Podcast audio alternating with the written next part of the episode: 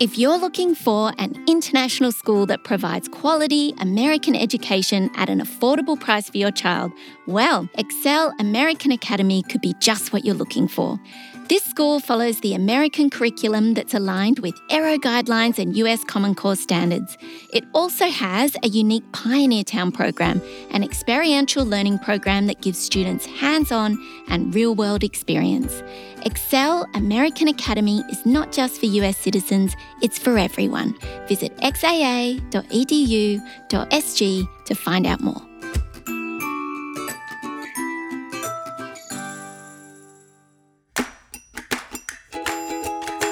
Hello, and thanks for tuning in to the Growing Pains podcast brought to you by Honey Kids Asia. This podcast will delve into the deeper challenges of modern parenting and provide a safe space for parents to unravel and detangle the messy and sometimes scary world of modern parenting. My name is Ange. I'm an Aussie expat who has called Singapore home for the last nine years. I'm a mum to two boys, Xavier, who is 11, and Marcel, who is nine. In this episode of the Growing Pains podcast, we're talking to Steph Dickson, founder of Green is the New Black. We want to learn more about eco anxiety. What is it all about? How it affects kids? And what can be done to alleviate it? Enjoy. Hello, Steph. It's so lovely to have you on the podcast. Thank you for joining us today. Um, first up, it would be great if you could just tell us a little about you. Well, thank you so much for having me. It's always fun to actually record podcasts in real life now that yes. we can do that again. So it's great to actually be physically here with you. Uh, yeah, so my name's Steph, and uh, I started Green is a New Black uh, in 2015. And I used to work in fashion. I used to run fashion festivals and weeks around Asia. And that was my dream job. I always wanted to work in fashion. But I started reading articles and I watched a documentary called The True Cost. Mm-hmm. And I was completely blindsided because I had no idea that this industry that I'd idolized my whole life was actually completely polluting the planet and was very socially corrupt. And I felt completely like the rug had been pulled out from under my feet. And I was young, mid 20s. And I basically decided that I couldn't continue working and doing what I was doing because I knew I was part of the problem. Mm. So I quit my job with no plan started doing events to learn about sustainability because that was my skill set. And that led me to found Green is New Black back in 2015. So we started doing events and we launched the Conscious Festival. Uh, then we had about 600 people come our first year, about 40 brands that we found and um, helped to celebrate. And then we grew the festival to be for around 5,000 people in three different cities around the world. So they're in Singapore, Hong Kong, and Paris now. Uh, and then we launched a media platform to continue to support people through their journey. So we take complicated issues and break them down into little green steps to further people's sustainability journeys. And that's in a nutshell kind of what we've done. And, and of course, this is a very important topic that we're dealing with today. And I've suffered a lot from eco anxiety over the years, and I'm excited to, to deep dive into this. Mm. And for the benefit of our listeners, what is eco anxiety? I think most people are familiar with anxiety and they've probably experienced it in some capacities or multiple capacities in their life. When we're looking at eco anxiety, we're looking at fear of ecological destruction and of fear of our future as a individual as humanity. And it can be very overwhelming for a lot of people and feel very insurmountable because we're so small and the problem is so big. And so a lot of the time this can show up as feeling numb feeling lost antisocial can't focus not paying attention. Those are some of uh, you know some of the easy signs to spot. But then also there's varying varying levels of extremities with it as well, just like normal anxiety. There's a full spectrum. So, on the softer side, people can get kind of frozen, they can feel very uh, lost and confused. Then, as it starts to progress, people make choices not to have children because of climate change and because of they know what's going on. And that's deeply rooted um, or can be deeply rooted in uh, an anxiety response. And further, you know, especially in places around the world that are already suffering from the effects of climate change, there are cases of people taking their lives lives because they just can't fathom, uh, you know, what's going to be happening. So of course it can get very dark and it can get very heavy, but it's not always like that. Uh, and so I think when we're looking at it, there there really is this this vast variety of of symptoms and people that are suffering in different ways from it. But it really is basically just energy that is connected to fear about the planet and our future. Mm. It has been said that eco anxiety is not a medical condition or mental illness. What are your thoughts on on this? Yeah, it's really interesting because I think my personal experience with eco anxiety, and I've been through quite a few different versions of it, it it is always kind of there at the back of your mind, but it has different intensities at different points in your life. And I think you can work through it. And I think that's maybe why it's not necessarily con- considered a mental illness. Um, to that degree yet. However, there are more and more professionals studying it, understanding it, because especially the next generation, they're showing it a lot more than previous generations. Mm-hmm. And so mm-hmm. it is getting a lot more airtime and a lot more focus.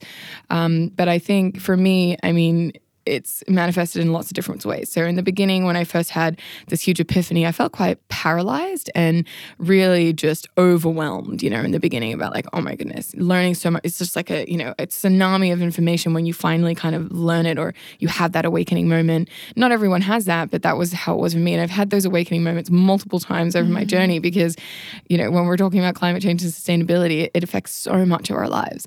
So, I've had that side of things. And then I tried to go plant based. The first first time I tried to go plant based, uh, I remember sitting at brunch crying because I didn't know what to eat. I didn't I didn't have the knowledge, but I just knew that I didn't want to eat you know animal products. And my husband's like, just eat. You're starving yourself, and it was just so dramatic because back then you know when I was doing that, there really wasn't like I didn't know where to find the information. Mm. It wasn't as discussed and common as, as it is now. And living in Singapore back then, you know, there really wasn't the options there are now.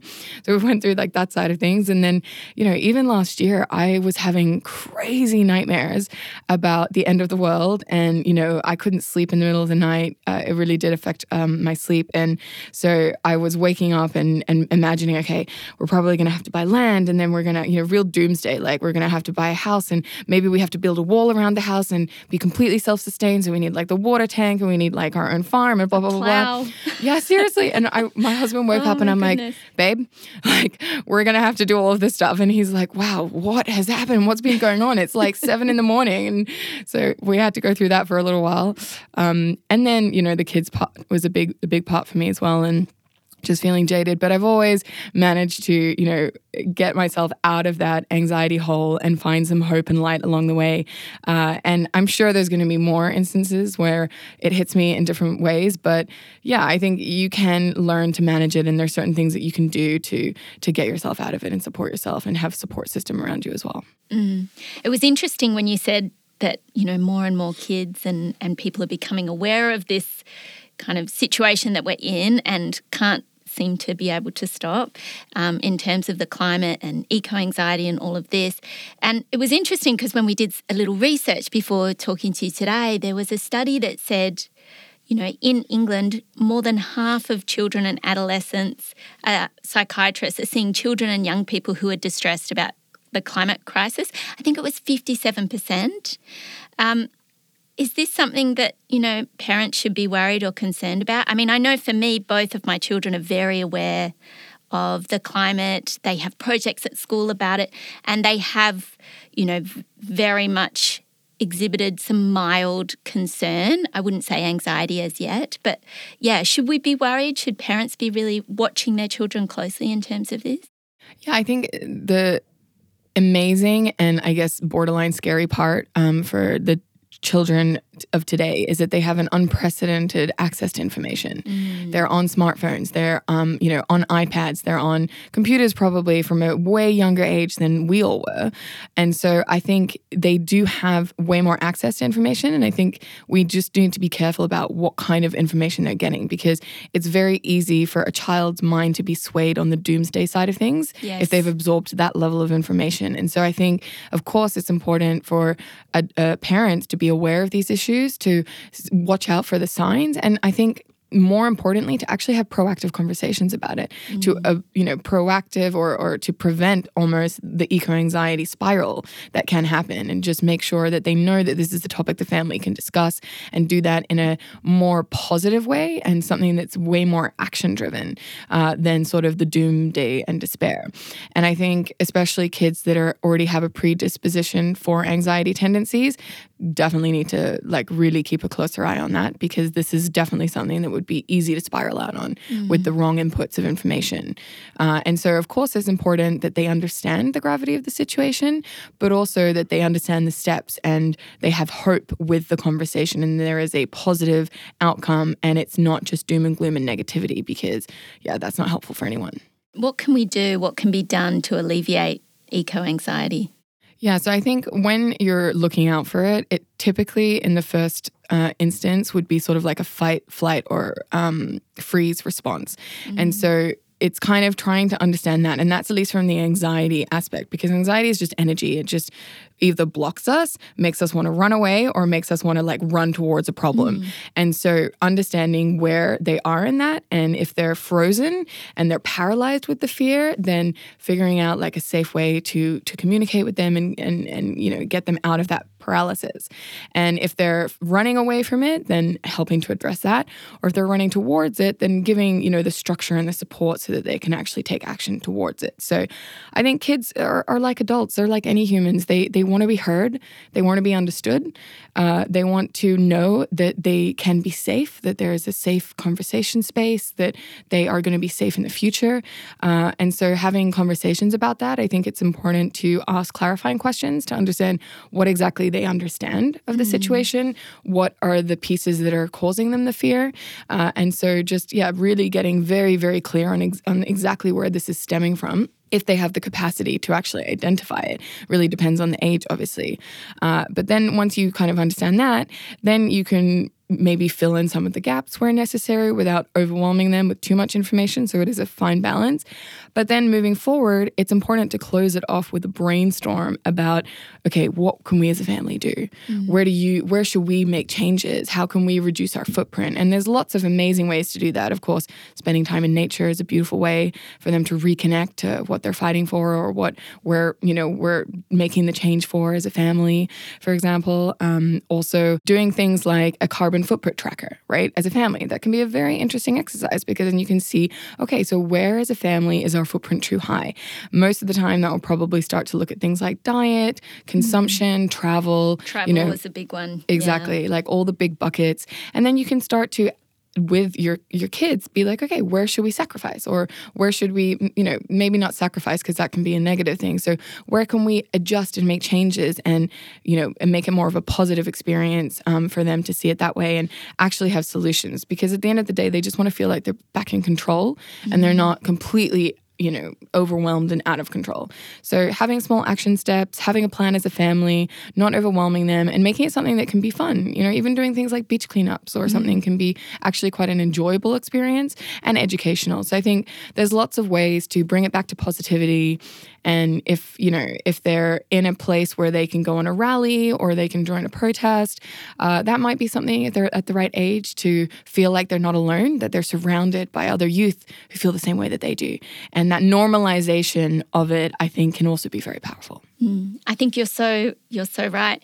I do think that if we engage with the kids and allow them to see that there are opportunities for them to to give back or do something, or as you say, join a protest or whatever, it will make them feel well, certainly for mine too, it makes them feel like, oh, I'm engaged in this. I have some purpose and way to make a positive change myself, which I think it can only do something positive to alleviate that kind of stress or fear or worry that they have. Absolutely. Let's talk about ecological grief. Is this a serious condition that more people should be aware of? It's certainly one that I hadn't heard of before. Mm. So I think eco anxiety is one thing. It's very much driven by fear. It's driven by this energy that, as I said, kind of puts you in either a fight, flight, or freeze mode.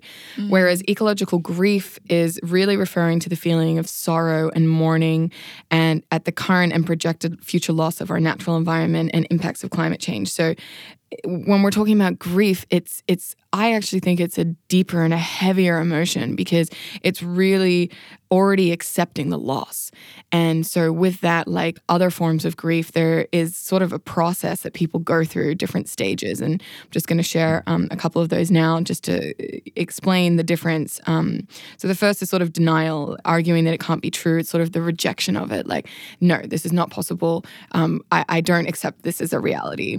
Then it kind of moves into anger. So, why didn't I or others do more? Or maybe in a kid's perspective, like, why are my parents not doing more? And there's that conversation which has always haunted me, actually. This is one of the reasons I started doing the work I did because when I had my epiphany, I, I, I thought, what are my kids going to say? Mm. What are my grandkids going to say? How can I possibly continue knowing everything I know and How not doing continue? something about That's it? Right. Yeah, exactly. Yeah, so yeah. that was like a big thing for me. And I think that is one of the factors that drives me with the work that I do because I don't want to have to face that conversation in the future. So there's the anger and blame side of things. The third thing is sort of bargaining. It's it's where they start to look for solutions or hoping to reverse the situation and trying to convince others to take radical action.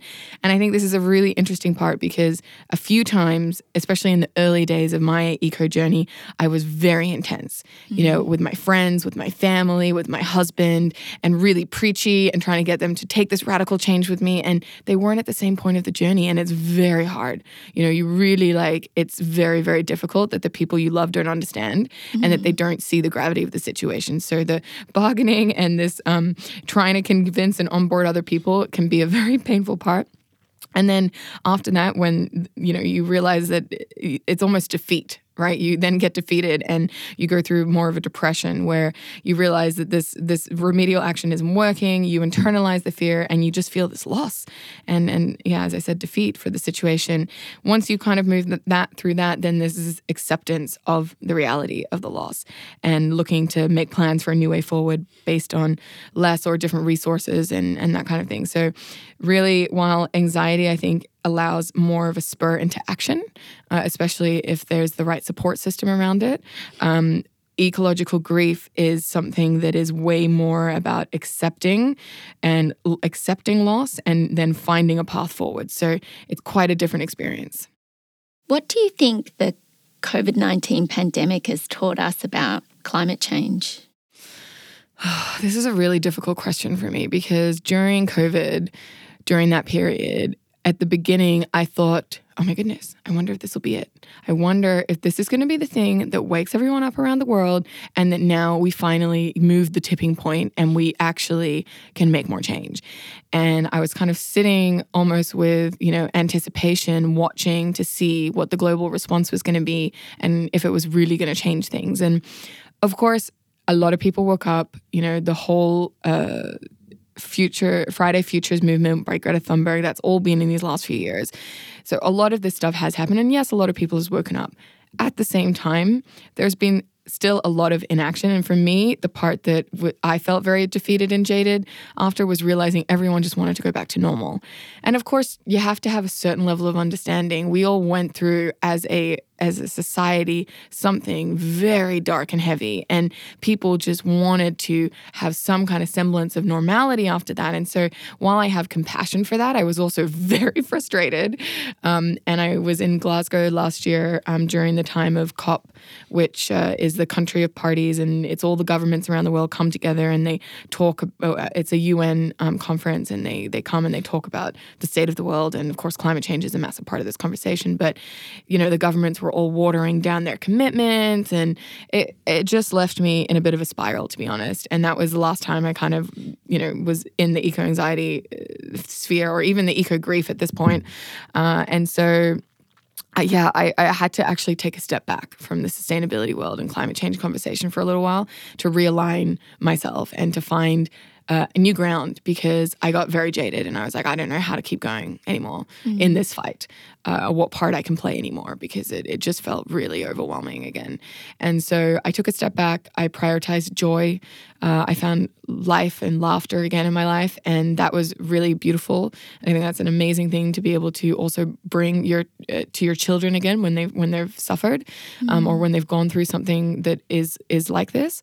Um, and then yeah, I, I started just realizing, and I went to a few different events that I wouldn't normally go to, and I kind of put myself into a different uh, community in a way, um, changed my algorithms on Instagram and these types of things, and actually found that there's a lot of still incredible humans that are not in the depths of despair that are actually doing a lot of things to help change things. And that f- allowed me to find hope and, and light in the situation again. So, yeah, I do feel like um, it, it's tough. I, I see progress and I also get frustrated with inaction. So, yeah. Mm. and also, you know, there's a lot of challenging economic downturns and, and recessions and issues that are coming up at the moment globally. And whenever these things happen, you know, everyone's immediate thought is, how am I going to survive mm. in terms of just pay my rent and do those kinds of things? And something like climate change may seem you know, not in my short term kind of control and worry. And I don't have time to put that into what I'm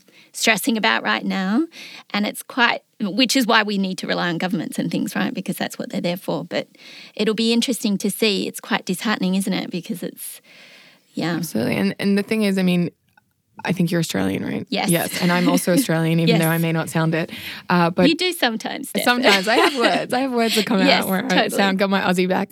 Uh, but you just look at what's been happening in Australia for the last four years to realize that climate change is already here. The east coast of Australia has been absolutely battered. You know, first we had the most unprecedented bushfires that killed over a billion animals. Then they had to go through severe drought and heat waves. And then now they've been suffering from the most insane floods. Yes. You know, and and you just look at that and you go, that's four years. Mm-hmm. That's four years only. And look at where we're at and look at what's happening just to one part of Australia. and so I think it's already here. And I completely understand and have compassion for the fact that it is we're going through a difficult time still. Mm-hmm. And that of course people just want to survive. At the same time, there needs to be some kind of integration about this and understanding that the actions that we're taking today will have an effect on the next few decades of our lives. And so, while of course we're surviving, you need to think about your future survival because it is within your lifetime. And I don't mean to be doom and gloom about it, but as I said, there are positive ways and there's ways to ha- still have joy with these situations, but it is our reality and it can't be ignored. You're listening to the Honey Kids podcast, Growing Pains. I'm your host, Ange Neo. One of the main purposes of education is to equip our children for the future. And this is something that Excel World Academy strongly believes in. This IB school has everything your child needs to succeed, from a world class curriculum, highly experienced teachers, to a future oriented approach to education. All these, coupled with a diverse and tight knit school community, equips your child with the skills and exposure essential for the jobs of tomorrow. So check out Excel World Academy, the school of the future, at xwa.edu.sg today. The Intergovernmental Panel on Climate Change's recent kind of they had a three-part report that highlighted, you know, rising temperatures, sea levels, affected ocean ecosystems, extreme weather consequences, which obviously as Australians we've seen kind of firsthand that are going to occur in the future and they're happening right now as we know. What can we do to slow down, possibly stop the impact? I mean, is it possible? So, the first thing to acknowledge is that there is a certain amount of climate change and climate crisis that is locked in already. Yes. And that's that's li- literally can't do anything yeah. about it. There there is going to be disaster and there's going to be things that we're going to face within our lifetime that is going to be very very difficult especially for certain areas in the world. So that's the first thing there's just a level of acceptance that's required. The next thing is that we are all individuals, but as individuals our actions do matter. And a lot of the time people think I'm just one person, what can I really do? But the the the point of the matter is all of us together the collective is what will actually move the change and move the needle. And so, even though you only feel like you're one person, you're one of many. And the mm. many is what's actually going to lead to the change that is required. And so, seeing yourself as part of a bigger picture, because at the end of the day, we are spinning on a planet in space. We're basically on a spaceship. And even with all the amazing technology and exploration that we've able to do in all the galaxies and further galaxies, they haven't found anywhere that we can live. And I know they're trying to do all this Mars exploration, but for us to even try and live there, it's not going to be like what we have here. This is our home, and we need to protect that. And so, without, yeah, again, don't mean to be negative at all, but just more just like having that deep connection to how incredible our planet is and how this is all of our home. And we need to work together to save it for ourselves because the planet will survive mm-hmm. with or mm-hmm. without us. It's fine. It, it has gone through so many different iterations and it will survive. It is our survival as humanity that is in question here. So, boiling that down to what can we actually do about it, I think there are a, a, a, few very key, easy things that we can do that as a collective will make a huge shift. That first thing is, of course, diet. I mean, mm. animal agriculture is one of the leading causes of uh, climate change and also biodiversity loss. And biodiversity loss, this is the scary part as well, because if we destroy all of our rainforests and if we pollute all of our oceans, we won't be able to breathe, you know, because the oceans and the rainforests are the lungs of our, our planet. And so we need to make sure that we are protecting that as much as possible. And a huge part of that is animal agriculture. So I'm not you know, we don't advocate for everyone to be plant based, especially not overnight, but mm-hmm. you can be flexitarian. You don't need to be eating meat and dairy products every day. You can have less, and if everybody has less, then that's going to help overall. So, looking at different decisions for what you choose to put on your plate three or more times a day uh, is very important. The next big one that I think is is very tangible and not that complicated to do is looking at your money. So, what bank are you with? Where do they invest your money? Because when you have your money in a bank, they use it and they use that and they move it around and they invest in different projects and everything, or they do loans and you know all, all the products that banks have.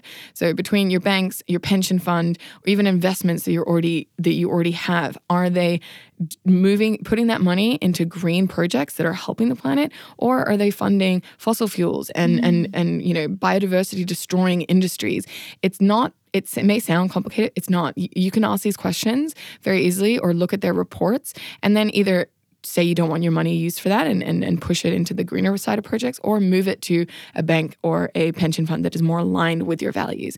And if we move the money, this is a huge part of it because then these uh, industries will no longer be funded and um, and then we can actually move the money to where it needs to be. So, money is a big part. Voting is another big part, uh, or even just having dialogue with your local member of parliament or government officials, because at the end of the day, they're voted in by the people. Mm-hmm. And the more people that bring up these topics, they have to put it forward because they are representing their constituency. And so, that is another big, very easy thing. Facebook, social media, they're all there. You just message them, email them, kind of harass them a little bit, but in and you know not in an aggressive way. We want to still be positive about this. Um, but I think yeah, voting and having dialogue with your local members of parliament and your community is a really important piece as well. And then I think yeah, as a family, it's cool to do your carbon footprint tracker, figuring out where as a family you have a bit too much, um, too high carbon emissions, and reducing that down. I think is a great way to do it. And of course, all of us most of us, sorry, would be working. So, in your business capacity, what could you do at work? What are they mm-hmm. what's your company doing? Can you help them to do more? Can you volunteer or start a green group or if you have the ability, move into a role or move into a company that's actually doing things the right way.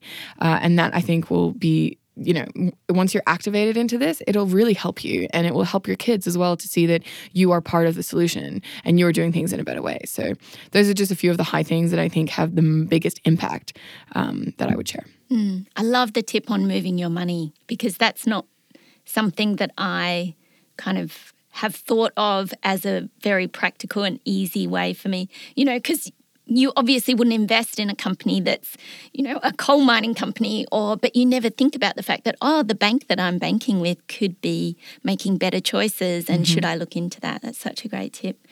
Um, it's really interesting as parents, you know, we're we're kind of seen as we're trying to be role models for our children and help to shape them. But what's been coming out, particularly around the kind of climate change um, topic, is that kids are really leading the way with their parents um, and teaching their parents, and quite often, you know, with through the school projects or whatever else, educating their parents. But you know, what do you make of this? Yeah, I, I love this. I talk about it a lot actually because it's one of the main reasons why I see families shifting and, and parents or adults in that sense, if we're going to categorize, uh, actually starting to care about this issue is because it's mm-hmm. driven by the children. Uh, and so I think there's a few different ways that people sort of wake up. You can have an awakening like I did, uh, and you, you then lead change that way. You can, a lot of people actually come to me, or I've had conversations with people who, when they're pregnant or when they have young kids, they actually start realizing the gravity of the situation and they start thinking about their kids' future more. And that's mm. an activation point. And then later, if not, then it's really the kids, once they're learning at things at school, coming home and being like, uh, Mom, I don't want single use plastic in the house anymore. Do you not know what this is doing to our oceans? Do you not know what this is doing to our rivers? And blah, blah, blah. And then they start being, you know, because kids just, it's very black and white a lot of the time. Yes. And whereas as we get adults, we get a way more gray. and uh, we just, you know, things, things shift a lot for us as we grow up. That I think that's a beautiful thing. And, and it is something that a lot of our community share with us that actually, you know, they were activated and the change comes from when their kids come home and say, I don't want this anymore. yes. I told my son Xavier that I was meeting with you and talking to you today. And he said, Well, deforestation is the top of the things that I'm concerned about in terms of climate change. Please let Steph know. So yes. he was, and it's really wonderful to see, honestly, mm. that they're so concerned and they're again, you know, for me, thank goodness for now that there, you know, there isn't an anxiety that I'm concerned about and need to nurture or, um, you know, or intervene. But it's wonderful to see that, as you say, their eyes are open, they're aware of what's going on, and and they're still so young, you know, which is great. It's good to see the, you know, the the future is very much concerned about what's happening, you know, the future of our planet. On the topic of being environmentally friendly and sustainable and how, you know, it's difficult to tackle, and we've talked about some of the things we can do, but what would be your top sustainability tip for a novice, someone who hasn't really had any action to this point or really doesn't know where to start? Yeah, if I was to boil it down to a single thing, I would say find a point that you are passionate about. For me, my entry point was fashion because mm. that's where I worked and mm. I loved clothes and I loved expressing myself through clothes. So that was how I went down the rabbit hole and I made a lot of change in my life first and foremost through that lens. So there it, it can be an adventure and it can actually be fun, the learning journey. And it may, of course, feel like sometimes you have to give stuff up or have to adjust, but it, if you can just reframe your mind as to this is better for you, it's better for your family, your community, for um, the our our collective home, mm. and and see it as something that's more of that adventure mindset and finding something a point that you're passionate about. Maybe it's the ocean, maybe it's plastic. Like there are so many different entry points to this conversation, or like your son deforestation. Uh, and so once you find a passion point, then just start exploring that. There are so many meetups, so many groups, so many education points, and you can find the right community that can help you through your learning that that works well for you. Uh, and I think just start, yeah, start where you get kind of excited to make a difference. Mm, a bit more specific for where we are right now. So, how can families in Singapore live more consciously? Well, I think it, it's every place is different. So I think you need to understand a little bit about uh, what is possible where you are. And I think somewhere like Singapore, you know, our trash system and recycling is a bit of a mess. Uh, and so this can be difficult, but it doesn't mean it doesn't happen. So there is still recycling systems. I think educating yourself and your community or whoever you share the blue bins with a little bit, like on what should and shouldn't really be going in there, mm-hmm. um, is a small thing that you can do. And just understanding that because at the end of the day, the more that we use the bins properly, the more that those systems will be better. And, you know, it just, it's kind of a knock on effect. Uh, but I think in Singapore, there's a lot of incredible communities here that most people don't even probably think about. And so I think you can go on nature hikes where you can literally literally go and discover all of the incredible birds and animals that are native to Singapore. You can go and understand more about what we actually have in our backyard here. You can go on beach cleanups a lot of the time as well uh, and join different events and communities here. And then I think also when you travel, that's another beautiful experience and opportunity to learn more about local communities in different places, to use trains and public transport and try to reduce your footprint as much as you can when you are going to different places practices and eating locally and supporting local and those types of things. Like there's always these opportunities to engage in a different way. Uh, and I think, of course, you know, in Singapore, everyone has their local constituencies that they're part of their communities, which have their member of parliament, and so have conversations with them. You know, it's so easy to get access actually here. They they do community events all the time, so just go and speak to them. Be like, so what is your policies on climate change, or what are we doing in our community for recycling? And just ask the questions, have the dialogue, and say that this is something that's important to you, and you want to understand what they're doing. And I think that really helps to, yeah, to start to anchor that conversation further and and and you know create that knowledge. And i think that's also a nice opportunity to take your kids to you know to have that dialogue and to see that you're taking these actions and that you're trying to be proactive about the conversation and the final thing that I think is is really important is yes, uh, there's recycling, but that's actually one of the last things we should do. More importantly, we need to be reducing. We need to be repurposing. We need to look at how we can borrow more, buy less, really reduce our consumption because we definitely overconsume as a as a nation. And i think figuring out how you can have less and there are some amazing places like you can get so much stuff secondhand on marketplaces here yes. and Carousell. It's actually amazing or you can literally borrow stuff from your community and your neighbor. You don't have to buy all the time. So i think getting a little bit more creative about how we're consuming is a very big part uh, that would massively reduce the impact of singapore as a nation I'd like to ask a personal question just to finish off our chat today. Um, thinking about having kids, you know, what's your kind of perspective on on that? Which I know is a very personal question, but just given you know everything we've talked about today and your own kind of fears around climate change and what that means for the future of you know the human race, I suppose. Has that swayed or or made any changes to the decision you've you will make or have made to have kids?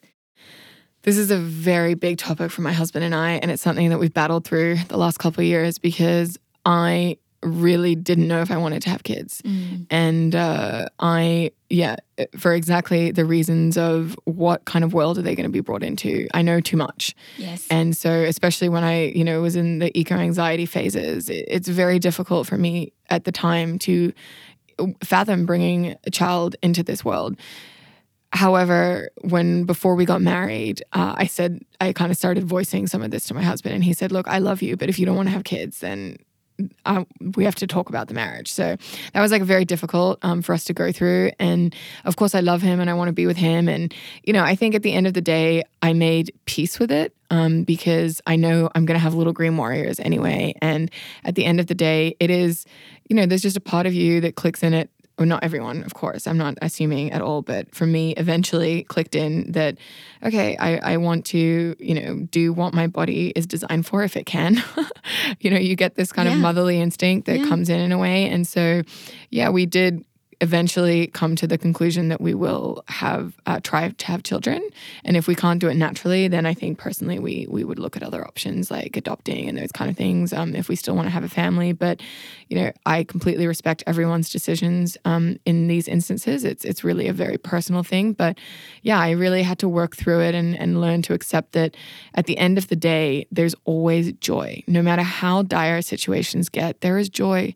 And i've loved having siblings and being being part of a family. And I would, you know, it's important to for me to experience that on my own as well with my husband. And i think that's just a beautiful part of life. And so no matter how hard things get in the future and how difficult they are you know obviously we're not going to have like four children but uh, i think i think there's always joy to be found. And i think that's the conclusion i landed on in the end that we will make it amazing and magical no matter what happens because that's a choice that we can do you know, hardship helps us grow, but we can still choose how we show up. And that, of course, takes a lot of personal development work and acceptance.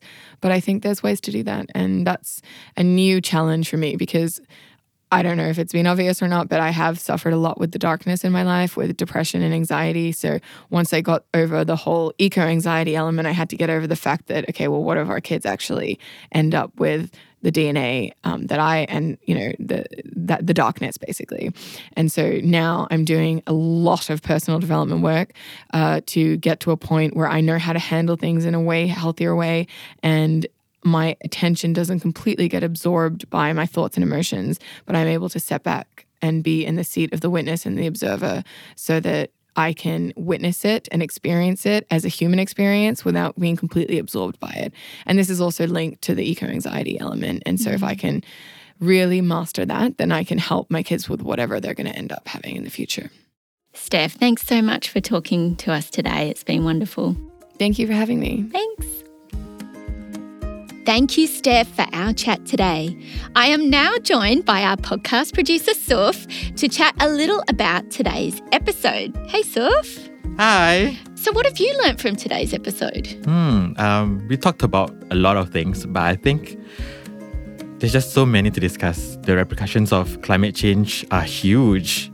I mean, if you had tried to talk about eco anxiety years ago, no one would have paid attention. But now, it's another thing that parents should make space in conversations as they raise kids today.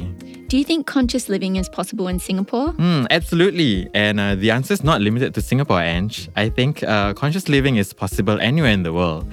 It's just a matter of changing one's mindset and habits. Mm. So, Ange, uh, since we're talking about conscious living, what sustainable habits you picked up in Singapore that you'll continue to implement? It's really interesting. I had Xavier's birthday party last week. Mm. And I said, What balloons would you like me to, to get for you, for you and decorations? And he said, Mum, it's really bad for the environment. I don't want any decorations. Wow. So uh, I, I actually think there's so many things that I myself have picked up. Like we made sure to recycle and you know, wherever possible, not buying drinks in cans or bottles and bringing them out with us. Mm-hmm. But the main thing is that the the boys are the ones that are challenging me, right? And yeah. continuing to remind me of the things that I don't even think about, like a balloon on his birthday. No, mum, that's a waste. Like it's not good for the environment. So it was kind of a proud mum moment, I would say. Kind of what uh, like Steph talked about that kids are now leading the charge instead that's of parents. That's exactly right. And I'm learning so much from them. And it's wonderful to see that they're going to continue to challenge us. Mm. Yeah. Anyway, well, that's it for this episode of Growing Pains. Thanks, Suf. Thank you. Thank you for listening, and we will see you next time.